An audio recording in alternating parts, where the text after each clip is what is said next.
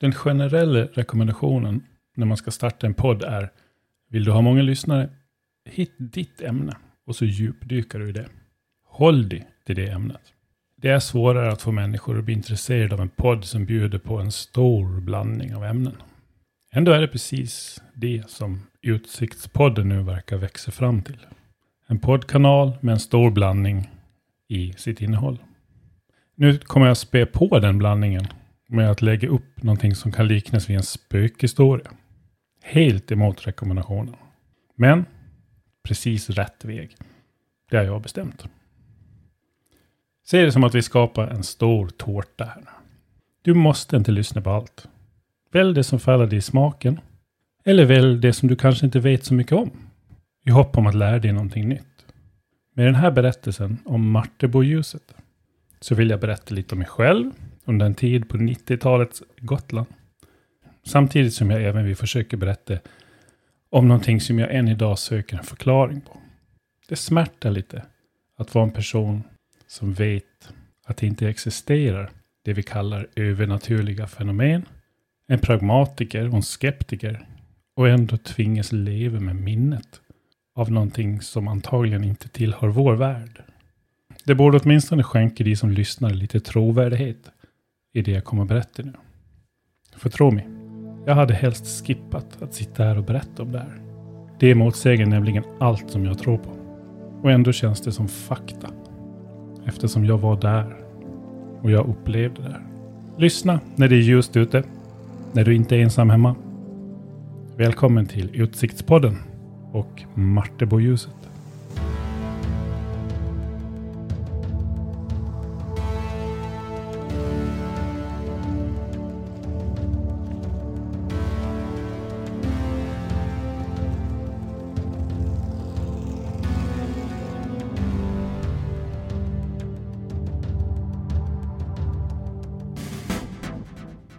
Jag vill börja berätta att det här handlar om någonting som tillhör en annan tid.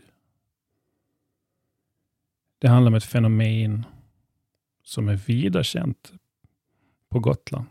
Och det har antagligen spridit sig långt utanför ön med hjälp av media och turister. Men det är alltså ingen plats som man besöker nu för tiden. Jag vill vara lite extra tydlig med det. All uppmärksamhet som det här fenomenet fick under speciellt 90-talet, den här konstanta strömmen av ungdomar i bilar, jag inkluderad, gjorde till slut att boenden i området omkring det här ruttnade helt. De stängde av möjligheten att kunna ta sig dit. Och jag förstår dem. Om du ändå av någon anledning efter att ha lyssnat på det här dras till det här med övernaturliga fenomen och vill utmana din rädsla och nyfikenhet och besöka Marteboljuset på din Gotlandssemester. Tänk om. Du blir en störande, oönskad inkräktare. En jobbig turist som bara behöver en rejäl utskällning. Om du ändå skulle få för dig att ta dig dit utan bil och till fots det är dessutom någonting som jag inte skulle vilja rekommendera. Av samma anledning så skippar jag även att prata om geografiska platser här, förutom kanske ordet Martebo. Även om det kanske bara ligger en Google-sökning bort, så vill jag inte främja det fysiska besöket. Det är becksvart runt omkring dig. Du står på en lång rak grusväg och det är tät skog på båda sidorna. Långt där framme så anar du att landskapet öppnar upp lite. Det övergår i åkrar. Långt där framme. Någon minut innan ljuset så märker alla vad som är på gång. Tydligt. Allting blir tyst. Skogen vinden, djur, fågelliv. Allt blir tyst. Samma upplevelse som man får när man sitter i ett flygplan och när det slår lock för öronen. Som att du går in i en bubbla från ingenstans. Så hör du bara din egna andetag. Då vet man att ljuset är på gång. Sen tänds ljuset. Oftast kommer det uppglidande ur diket. Från höger eller vänster sida. De flesta gångerna jag har sett det så har jag uppskattat det till 50, 60, 70 meter fram. Det är min uppskattning. Förvånande nog så verkar det skilja sig lite när man efteråt frågar människor hur, hur långt bort tyckte du ljuset var? Men det är svårt att säga om det är en effekt av att ljuset faktiskt skiljer sig i avstånd till varje betraktare, eller om det bara beror på att vi människor är så generellt otränade på att bedöma avståndet. Och det handlar ju om ett, ett sken av en lykta på en mörk väg. Jag har hört allt från 200 meter till 20 meter. Jag tycker själv att jag är ganska duktig på att bedöma avstånd och jag har upplevt det som 50 till 70 meter bort. Någonstans där. Det rör sig sakta, helt ljudlöst och det vaggar mot de som står och tittar på det. Det kommer sakta vaggande. Det lyser inte upp vägen, skogen eller någonting annat. Men det lyser upp ansiktena på de som står och tittar på ljuset. Vid ett flertal tillfällen så har jag Slutet titta på ljuset och tittar på de som står bredvid mig. Och det är så tydligt då att ansiktena lyses upp. Men ingenting annat. Det stannar inte speciellt länge. Det känns ju som en evighet när det händer. Men om jag ska försöka hålla mig till fakta och rannsaka mig själv och försöka göra objektiva beskrivningar. Ja, kanske en halv minut. 20-30 sekunder kanske. Och sen försvinner det. Det försvinner ganska fort. Det känns som att den plötsligt får en ganska stor hastighet och försvinner bortåt. Långt bort. Vid några tillfällen har vi suttit kvar i bilen. Det är alltid mest spännande att gå ut såklart. Men ibland har man haft med sig någon som inte har vågat gå ut och stå i mörkret på den här grusvägen mitt i en skog. Då sitter man kvar i bilen och tittar och det funkar det också. Och vid de tillfällena så har jag märkt när ljuset kommer fram och när ljuset träffar vindrutan så blir det som en effekt av en snurrande lykta. Tänk dig att du håller en gammal lykta i ett snöre och sen roterar den här lyktan lite sakta. Ljuset liksom sveper och sköljer över vindrutan från höger till vänster. Eller om det nu var tvärtom. Några gånger så har ljuset närmat sig och närmar sig och kommer lite för nära. För normalt sett så känns det ganska skönt. På avstånd så i den här tystnadsbubblan som uppstår så blir det som en fridfull känsla. Det är lite svårt att beskriva det här, men ljuset ger en någonting fridfullt. En skön känsla i kroppen. Men någonstans, om det kommer riktigt nära, jag har upplevt det på, jag skulle uppskatta det typ 20 meter ifrån. Där någonstans upphör den här sköna känslan. Och man känner fysiskt hur man stelnar till i kroppen. Man får bara en tanke i huvudet som går på repeat. Kom inte närmare, kom inte närmare. Och man känner sig ganska orörlig. Det är en panikkänsla som kommer krypande. Och det är inte roligt längre. Med den här panikkänslan så ökar även känslan att man kan inte röra sig. Man håller andan av rädsla. Varför gör man det? Ja, för mig i alla fall, så det går inte att komma ifrån upplevelsen att allt det här bjuder på en, en ganska ovanlig insikt. Här står jag mitt i natten tillsammans med några vänner. Man åker aldrig ut dit själv riktigt. Så galen är man inte. Men jag står där med mina vänner mitt i natten på en mörk grusväg i en becksvart skog. Och 20 meter fram har jag någonting som inte går att förklara. Människor har i hundra år försökt förklara det här. Och alla har gått bet. Teorier om UFO, sumpgas, elektriska laddningar, synvillor, you name it. Ingenting stämmer. Det är någonting som inte tillhör vår vanliga mänskliga vardag. Som möter mig i den här mörka stunden på den här grusvägen. Det finns inga garantier och försäkringar längre. Inget skydd. Vem vet om ens min hjärna kan klara av om någonting mer skulle hända. Det är de insikterna som gör att man stelnar lite. Det finns de som har rört sig emot ljuset när det har kommit. De börjar springa mot ljuset för att utmana det, för att se vem det är som går där med en ficklampa och så vidare. Och då försvinner ljuset bortåt snabbt. Fort och ner i diket och det slocknar. Det flyttar sig alltså under loppet av kanske en halv sekund, flera hundratals meter bort och försvinner. Samma händer också om någon får för sig att starta bilen, eller slå på strålkastarna, tända en ficklampa och så vidare. Ljuset är spårlöst borta. Det är en tom väg framför. Det här har jag sett flera gånger med egna ögon. Eftersom platsen var ganska välbesökt under en period. Det stod oftast lite bilar där och väntade redan när man kom dit. Man blev alltid glad när man var själv där. Men av de här bilarna som väntade så var det då och då någon som fick för sig att avslöja det här ljuset. Så fort det kom så slår de på helljuset. Och Marteboljuset var borta. Och egentligen hela resan ut, när man har suttit där och uppladdningen och pratat om det och så vidare, det var förgäves. Det blev lite burop, lite arga röster mot den här personen som hade tänt sitt billyse. Och sen gav man oftast upp för kvällen. Jag tror inte jag varit med om någon gång att ljuset har kommit fram en gång till under samma kväll.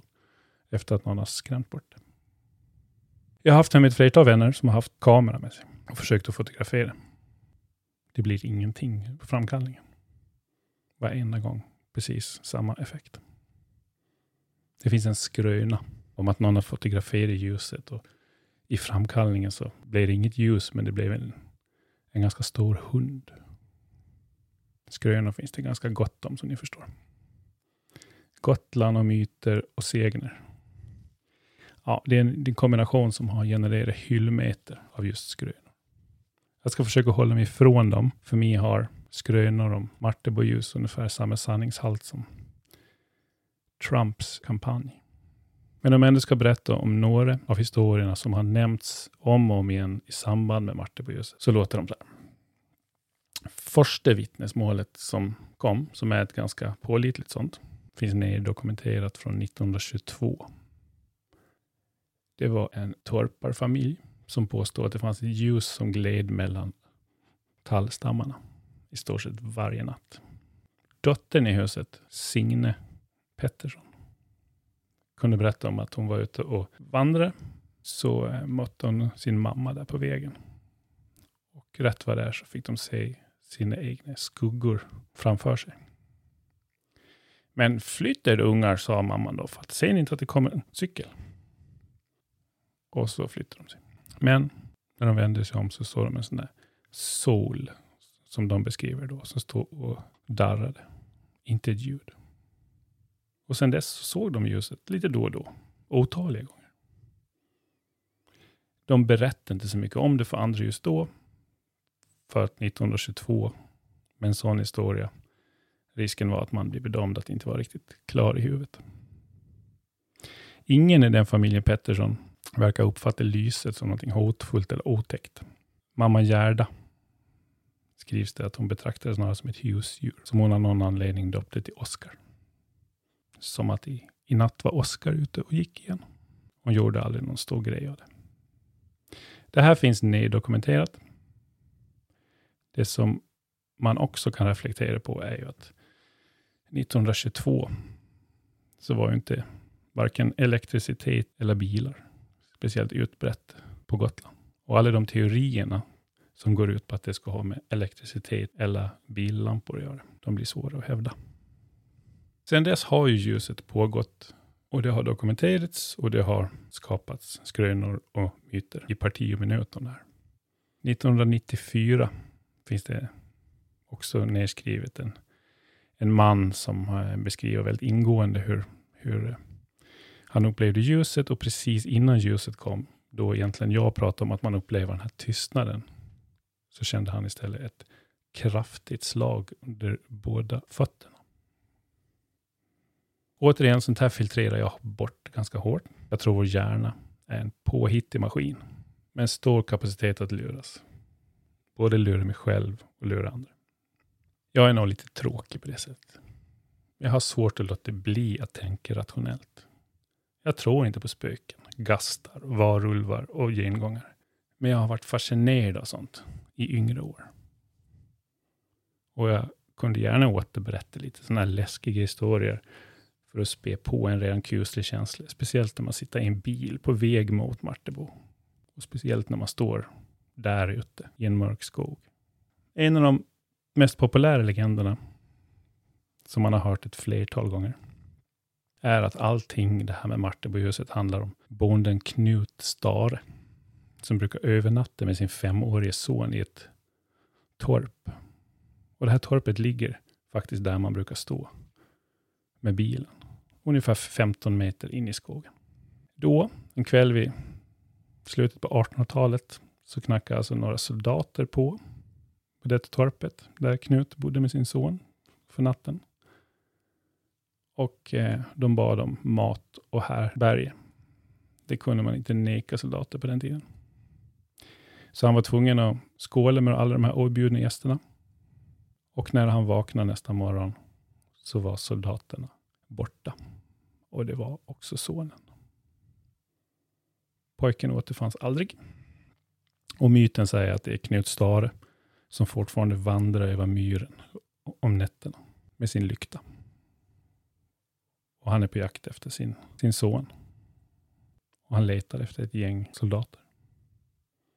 Många kvällar när vi har stått där i mörkret så kommer inte ljuset. Jag har svårt att ta fram någon statistik, men säg att jag har besökt stället kanske 50-60 gånger. 75. Av de här gångerna så har jag sett ljuset, ja, kanske 14, 15 gånger. De flesta gångerna ser man alltså inte ljuset. Men man har ändå tillbringat en, en spännande kväll i en skog. Fylld av adrenalin. Och fler än en gång har jag fått hålla om någon tjej som kändes lite extra rädd. Eller hålla i handen med någon. Det var faktiskt lite av planen också. Jag inser att det låter lite bedrägligt i dagens värld. Men det var lite så livet funkade för oss. Någonstans mellan 18 och 20 års åldern. På 90-talets Gotland. I grund och botten så hade vi ganska gulliga avsikter. Jag minns en gång, jag och min kompis Danne. Vi var ute en eh, fredagkväll i Visby och gled omkring i min störtcoole sexcylindrig BMW 323i. Ni får ha lite översyn med det. För det var det man gjorde. Det fanns liksom inte internet och det fanns inte Netflix. Och det var inget stort utbud av aktiviteter då på hösten i, i Visby. Att åka omkring där med lite öppna rutor och lyssna på Rhythm is a Dancer eller KLF på hög volym och glider sakta förbi nere på, på hamnen. Det var liksom en officiell aktivitet. Och ibland åkte man till Martebo. Då fick man en mysig stund i en bil och det blev liksom en, en höjdpunkt, speciellt om man hade med sig någon eller kanske några tjejer till och med. Gärna lite mörkrädd liksom. Så man fick vara den här trygga famnen. Ja, det var ett mål. I alla fall den här kvällen så glider jag och Danne omkring där, lyssnar på musik. En gotländsk raggers helt enkelt. Då, så, då ser vi två tjejer som går färjeleden upp ifrån hamnen. Gissningsvis så är de på väg och ska traska hela vägen ut till Knepen. Då får Danne fram den fantastiska idén. Ska vi visa Marte på ljuset för dem? Jag minns att jag skrattade lite och bara, ja visst, sure. Och så sakta jag in. Mest tror jag att jag var nyfiken på hur han skulle lägga fram det. I forskningssyfte, helt enkelt. Jag kör upp bredvid dem, vrider ner musiken lite, han vevar ner rutan och så med kepsen bak och fram vrider han ut huvudet genom rutan och på den här charmiga gotländska så får han fram. Ska ni med ut i skogen och se på något kul? Tiden står stilla. Jag ville kräkas. Jag hade panikkänslor. De hann faktiskt snesa av han med. Skulle inte tro det va? Innan jag gaste mig ur den situationen. Som jag faktiskt skäms lite för än idag. Även om den är lite kul. För vi vill ju egentligen bara väl. Vårt mål var kanske få hålla en hand eller lägga armen om någon. Och helt ärligt få en möjlighet att visa upp det här skitcoola och oförklarliga ljuset i skogen. Men det är nästan svårt att förstå hur oskyldiga vi och världen var då. Kanske är det fortfarande så, men det är lätt att tro att det finns andra mål nu när killar plockar upp tjejer och vill köra ut i skogen. Eller så är det bara för att jag har blivit pappa sedan dess, om man tänker lite andra scenarier. Hur som helst, några av de här kvällarna när vi stod där ute och inte såg ljuset, ja, då kunde vi känna oss lite extra modiga. Då passade vi på att smyga in i det här gamla torpet som låg strax bredvid. Det var egentligen bara väggarna kvar. Taket, lite infallet, ruttet. Och inuti var det fyllt med bråte. Och, ja, det var nerskräpat. Men strax innan tolvslaget, en höstkväll, så var det torpet en av de läskigaste platserna man kunde tänka sig på jorden. Det fanns ju många, många rykten också såklart om vad som har skett i det torpet. Och allihopa handlade om vålnader som skulle hämnas. Som oftast gick vi alltså inte in till huset. Oftast var vi inte modiga nog. De här besöken till Martebohuset, de kom och gick lite i vågor. Det var ingen idé att åka ut under ljusa sommarkvällar. Binder done that. Ljuset kommer inte. Det var tvunget till att vara mörkt. Vår och höst är ju, var den bästa tiden. Jag kan inte minnas att jag har sett ljuset under kvällar då månen är speciellt stark. Utan det måste vara riktigt mörkt. Regn är okej. Okay. Små regndroppar på bilrutan förstärker nästan bara den här effekten av att ljuset på något sätt snurrar vid källan. Den här lampan som hänger i en tråd. Jag kan inte minnas att vi har varit där någon gång vintertid. Det har nog sina naturliga orsaker också. Vem skulle vilja bli fast där med bilen på någon oplågad väg mitt i skogen och mitt i vintern och mitt i natten? Inte jag. Alla gångerna som jag har sett ljuset, de här uppskattningsvis 15 gånger så har det varit ganska likartat. Avståndet kanske har varierat lite och det har varierat lite hur nära ljuset har, har vågat komma. Vid två tillfällen minns jag att det, det kom lite för nära för att det skulle vara kul. Men i övrigt, då är alla upplevelser som jag har haft väldigt likartade varje gång utom en höstkväll 1991. Jag var 19 år gammal. Hade flyttat hemifrån för ett tag sedan. Och jag delade en tvårumslägenhet med min flickvän som hette Tina. Hon hade såklart varit med ute och sett Martebyhuset flertal gånger. Det var säkert bland det, det första jag gjorde med henne också, när vi träffades. Det ingick ju i raggningsrutinen. Under en period så, så var det faktiskt till och med den favoritsysselsättningen som vi gjorde ibland. Speciellt på helgen. Vad ska vi göra? Äh, vi drar till Martebo. Okej. Okay. Och så ringer man runt och så frågar man lite fler av sina bilburna kompisar om de hänger på. Och ibland var man två, tre fulla bilar som, som kör ut och ställer sig där i skogen. Och när man kom dit så var det som sagt kanske redan två, tre bilar på plats på rad och jag funderade ibland på att man hade nästan kunnat tjäna en skaplig hacka på ta med sig en korvvagn där istället. Så populärt var det faktiskt. Den här kvällen då, en höstkväll 91, så frågade min kompis Johan Rabe om inte vi kunde ta hans Volvo och köra till Martebo. Han hade då precis köpt en automatväxlad silverfärgad Volvo 740. Ett sånt där stort skepp. Ett gungigt skepp som jag kallar dem. Men han hade inte körkort själv, så i väntan på att ta körkortet så brukade han låta andra människor köra omkring han i den här bilen. Och ikväll var det jag. Jag körde, Johan satt på passagerarsidan.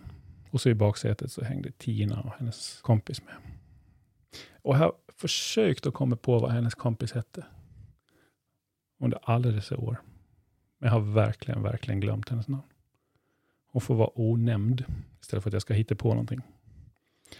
Tina plus en.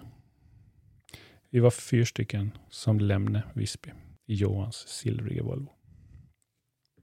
Väl framme, där på vägen, strax utanför Ödetorpet, med bilen riktad rätt, där ljus, dit ljuset brukar dyka upp, stängde vi av bilen och vi påbörjade den här väntan som man gör i mörkret. Man börjar, jag i alla fall åtminstone, började alltid med att gå ut och ställa sig, så man fick in det här riktiga. Man hör skogen och man hör ljuden och vinden. Men om det inte kommer något ljus på ett tag så ah, ska vi gå in och sätta oss en stund. Det var alltid den, den visan det blev efter ett tag. Det var lite kallt och så. Så satt man sig i bilen och efter ett tag så smög man på stereon på lite låg volym och så, så började man snacka om annat. Livet och vardagen. För många var det säkert ett sätt att hantera rädsla också, att lyssna på lite musik och få prata om någonting annat. Men för oss så blev det bara tråkigt efter ett tag om inte ljuset kom. När vi sitter där och lyssnar lite på svag musik, då kanske en timme. Jag tror klockan var närmare midnatt. Då vi bestämde oss för att nu ger vi upp. Nu drar vi tillbaks till Visby igen. Startar bilen. Vänder bilen. Men istället för att bara köra rakt av så stannade jag faktiskt till precis på den platsen vi hade stått. Fast nu med bilen helt vänd. Den står alltså helt fel, en riktning som man normalt inte står. Då. Eftersom Volvon var automatväxlad så höll jag foten på bromspedalen. Och där någonstans, när jag bromsade, så såg jag någonting som lyste till i backspegeln. Vad var det? Jag la i neutral. Och sen så duttade jag lite på bromsen igen. Och mycket riktigt. Då lyste det till i backspegeln. Wow. Jag provade en gång till. Trycka till på, på bromspedalen. Ja, och ljuset blinkar till. Och det, det såg faktiskt ut som Marte på ljuset. Det var liksom, man hade lätt att tro att det stod någon med någon ficklampa eller någonting. Så, men det såg ut som, som, så som jag minns Marte. Men det var i backspegeln, så att jag, jag öppnade fördörren, vrida ut och sätta ut vänsterbenet, böja mig ut. Sen trycker jag till två gånger på bromsen. Och ljuset svarar två gånger. Nu såg jag inte bara genom backspegeln längre, utan nu såg jag ljuset. Nu sköljdes ju alla vi i bilen av massa frågor. Det här var någonting som var så olikt med någon som vi någonsin hört talas om, hade varit med om. Det måste ju vara någon som skämtar med oss nu. Vi fortsatte den här leken, om vi ska kalla det det. Bromspedal och sen väntar man på att ljuset svarar. Det var inte alla tryckningar som fick svar. Och det var inte exakt samma antal heller, även om jag skulle ha ville sagt att det var det. Men ibland så tryckte jag tre gånger och fick svar en gång. Men det svarade oftast. Jag kan inte säga hur länge vi höll på så här. Kanske inte lika länge som det kändes, men i någon minut. Absolut. Jag tyckte också att även om det var Marte på ljuset som blinkade så tyckte jag det var lite annorlunda mot vad det har varit vid tidigare tillfällen. Det var ingenting harmoniskt och ljuvligt med det. Det var, det var mer aggressivt. Men det kan också komma för att det var faktiskt blinkte lite mer nu. Det förut har det varit någonting som lyser och nu blinkar det som ett svar mot mina röda bromslampor. När det svarade med flertal blinkningar så tyckte jag mig se nästan som lite rök omkring det. Men det kan vara minnet eller inbildningen som spelar mitt spratt. Där. Det som händer sen är någonting som har utspelats i slow motion och i detalj i mitt minne under alla dessa år. Om och om igen. Jag sitter fortfarande med öppen bildörr. Vänsterfoten i gruset utanför. Jag har återigen blicken i backspegeln, för det var bekvämast att sitta så. Och jag är helt upptagen med att leka med ljuset och hur det svarar på mina pedaltryckningar.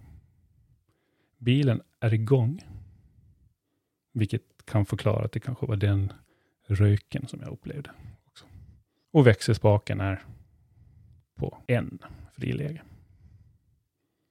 De andra, Johan, Tina och hennes kompis, de sitter och tittar ut genom bakrutan. Fascinerade. Allihop.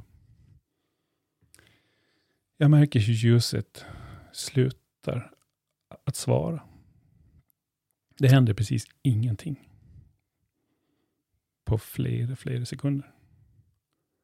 Det enda som hörs i den här skogen är mina pumpningar på bromspedalen.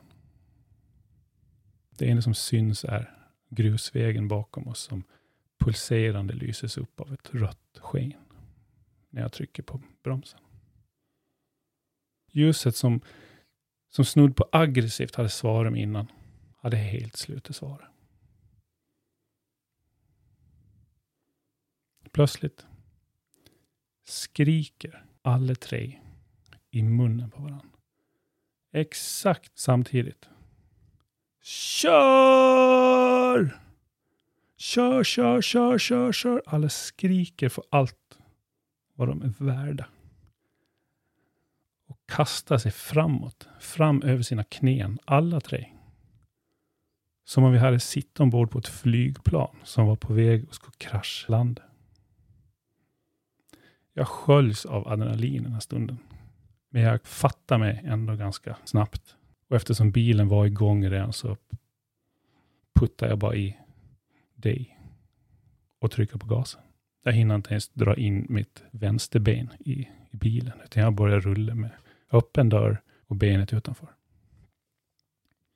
Johan, som sitter bredvid mig, kastar alltså sig fram över sina knän och han håller armarna över huvudet.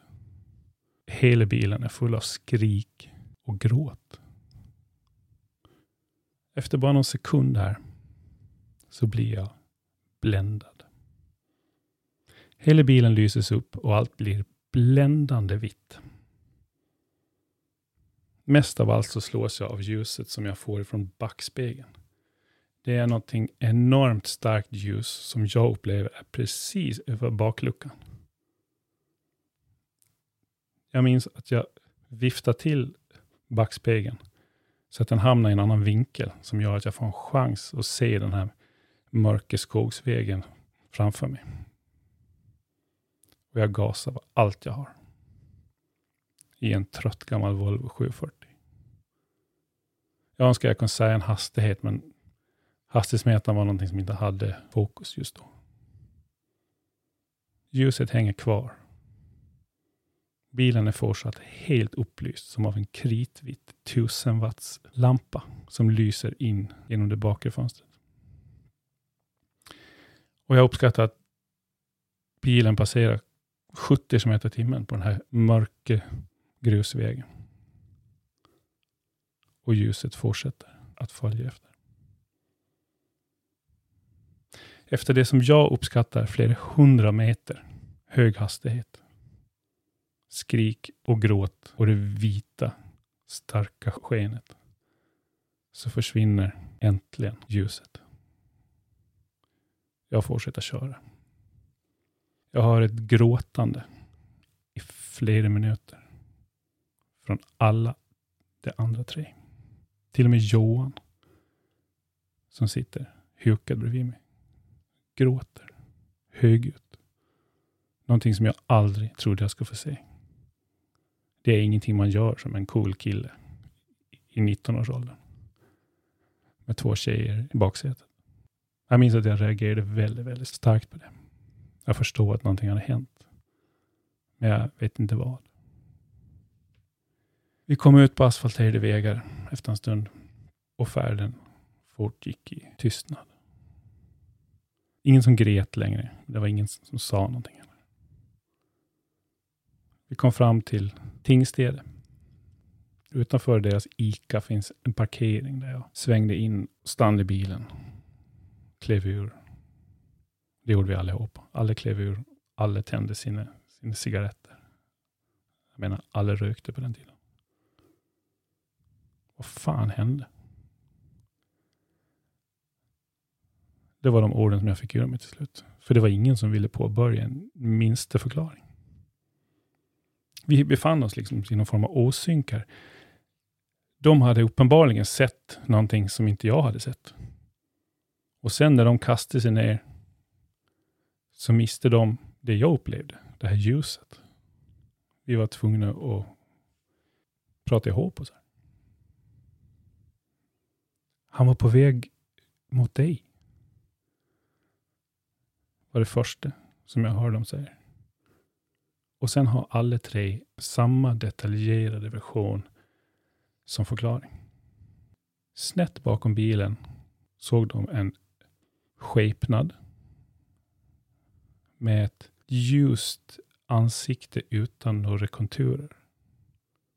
Skepnaden kommer ifrån skogen snett bakom bilen, rör sig mot mig och min öppna dörr. Alla tre hade sett den här figuren.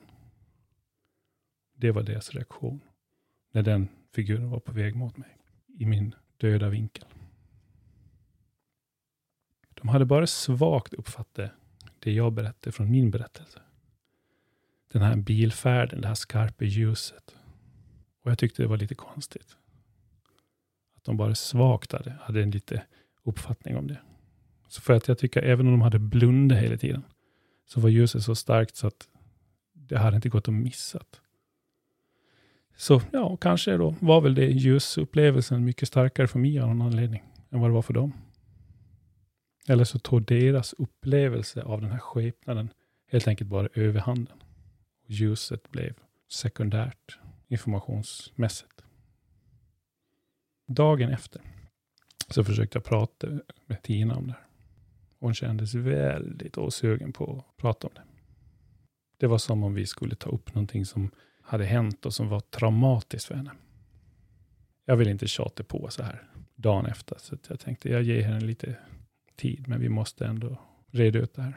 Jag vill veta mer detaljer. Jag tog kontakt även med Johan dagen efter. Och precis samma känsla. Han var inte sugen på att prata om det. Och i hans fall tänkte jag att ja, det beror säkert på att han faktiskt låg och grät en stund. Det, jag kan tänka mig att det kanske var lite pinsamt för honom. Två veckor senare så tog jag upp det igen. På en fest. Både Tina och Johan säger då att de knappt minns vad det var som hände. Alltså de säger inte det på skämt, utan de säger helt ärligt, ja, jag vet inte vad som hände, jag vet inte. Nej, de känns väldigt, väldigt tveksamma. Och först minns jag att jag blev sur. Driver ni med mig? Men de verkade upp, alltså ärligt inte minnas någonting av den här kvällen. Vid ett senare tillfälle försökte jag ta upp det igen. Och de hade inget spår kvar av att det här hade hänt. Ja, alltså jag, jag önskar jag kunde få prova igen och fråga. Vad var det som hände den höstkvällen 1991? Men det är inte möjligt längre. Tina och jag vi upplevde en ganska trasslig separation. Ett år efter den här händelsen. Med trassligt menar jag det här att man, man gör slut och så går man hem med någon annan direkt efter det här uppbrottet. Vi båda gjorde sånt. Jag vet inte varför man gör sånt, men det var kanske vill man visa att livet leker och, Och ändå, jag behöver inte dig. Och, du vet, man är 19-20 år. Man gör sånt. Och det är synd, för det skapar liksom avsky och det skapar på någon, någon form av oförlåtliga sprickor. Hon blev liksom en av de här föredettorna som man kan passera på stan utan att ens nicka med huvudet. Jag vet att hon arbetar många år på Destination Gotland och jag har stått där och handlat en tidning och en kexchoklad av henne när hon har suttit i kassan. Ingen runt omkring skulle kunna tro att vi kände varandra eller att vi faktiskt har levt tillsammans i flera år. Johan Rabe, han levde några år till efter den här händelsen innan han blev lite för full på en fest och efter att han misskött sin insulin i kombination med alkohol så somnade han in och vaknade aldrig mer. Det är så jag har fått det berättat långt efteråt. Den sista personen i den här bilen, Tinas kompis, ja, hon förblir namnlös i mitt minne. Och på samma gång omöjlig att få tag i. Jag vet inte vad det var som de såg. Jag tolkade som att de såg någonting som gjorde sånt intryck på deras hjärna. Att den i försvar valde att inte lägga det till långtidsminnet. Alla tre personer, exakt samma sak. Om det ens är möjligt, det vet jag inte. Jag har läst om människor som har varit med om riktigt hemska ting, där hjärnan har alltså ersatt minnet. Ofta med någonting från djurvärlden minnet av det här riktigt, riktigt hemska blev alltså ersatt med en eh, uggla. Och istället blir det avskrivet som någon dröm. För inte kan man väl se en uggla i sitt eget sovrum. Jag däremot, jag som endast upplevde deras samtidiga reaktion och sedan den här vansinnesbilfärden jaget av ett ordentligt starkt vitt ljus i över 70 km timmen. Det är ingenting som min hjärna har behövt byta ut även om det är svårt att förklara. Men vad jag har sökt efter en förklaring. Hade jag också fått sett det som de såg så kanske jag också hade glömt alltihop. Jag har inte den lyxen. Jag minns varje detalj. Men trots att vi var fyra personer i den här bilen så har det i alla år känts som att jag var själv. Och jag är inte ens nära någon förklaring på vad det var som egentligen hände. Det här var näst sista gången jag var vid Martebo-Josef. Det vore ganska lätt att tänka att det var sista, men nej. Jag åkte dit en gång till efter det. Jag blev övertalad av min kompis Fredrik att visa han platsen. Då var det 2004. 13 år efter den här upplevelsen. Jag visste inte om jag skulle klara av att återbesöka det här. Men jag gjorde det. Jag hade precis skilt mig och jag befann mig inte på den gladaste platsen i livet. Och det, var, det här var en sån där resa som han och jag åkte ner till Gotland. Jag skulle visa honom Gotland och jag hade berättat det här och han ville verkligen se på det här. Och, ah, ja, whatever.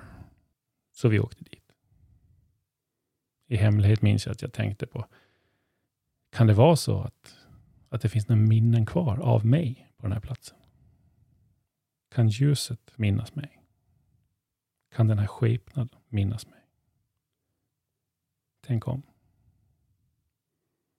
Det här var alltså 2004 och det skulle dröja ytterligare fem år till sommaren 2009 innan idén om Slenderman föds som en påhittad skräckfigur i USA.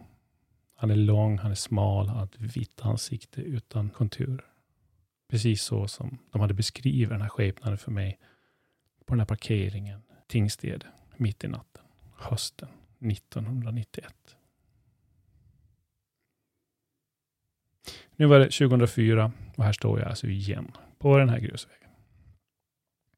Och ljuset kom fram, precis som vanligt. Skogen tystnade och en, minut efter så kom lyktan fram på vägen framför oss. Nu hade vi inte bromsljus och vi hade inte aggressivitet, utan det var det här vanliga harmoniska ljuset. Fredrik som hade sin kamera med sig, han plåtade oss. Så fort ljuset kom så fram med kameran och Klick, klick, klick, klick, klick. Och jag står där bredvid och på något sätt fann en vila. En lugn känsla. Det var kanske det här jag behövde. Att få avsluta det här i stillhet. No hard feelings. Det var sista gången jag såg Marte på ljuset. När vi kom hem så framkallade Fredrik filmen och den var som väntat helt svart. Som om han hade fotat med kameralocket på. Precis som jag sa innan att det skulle bli. Vissa saker ändrar sig aldrig. Tack för att du har lyssnat.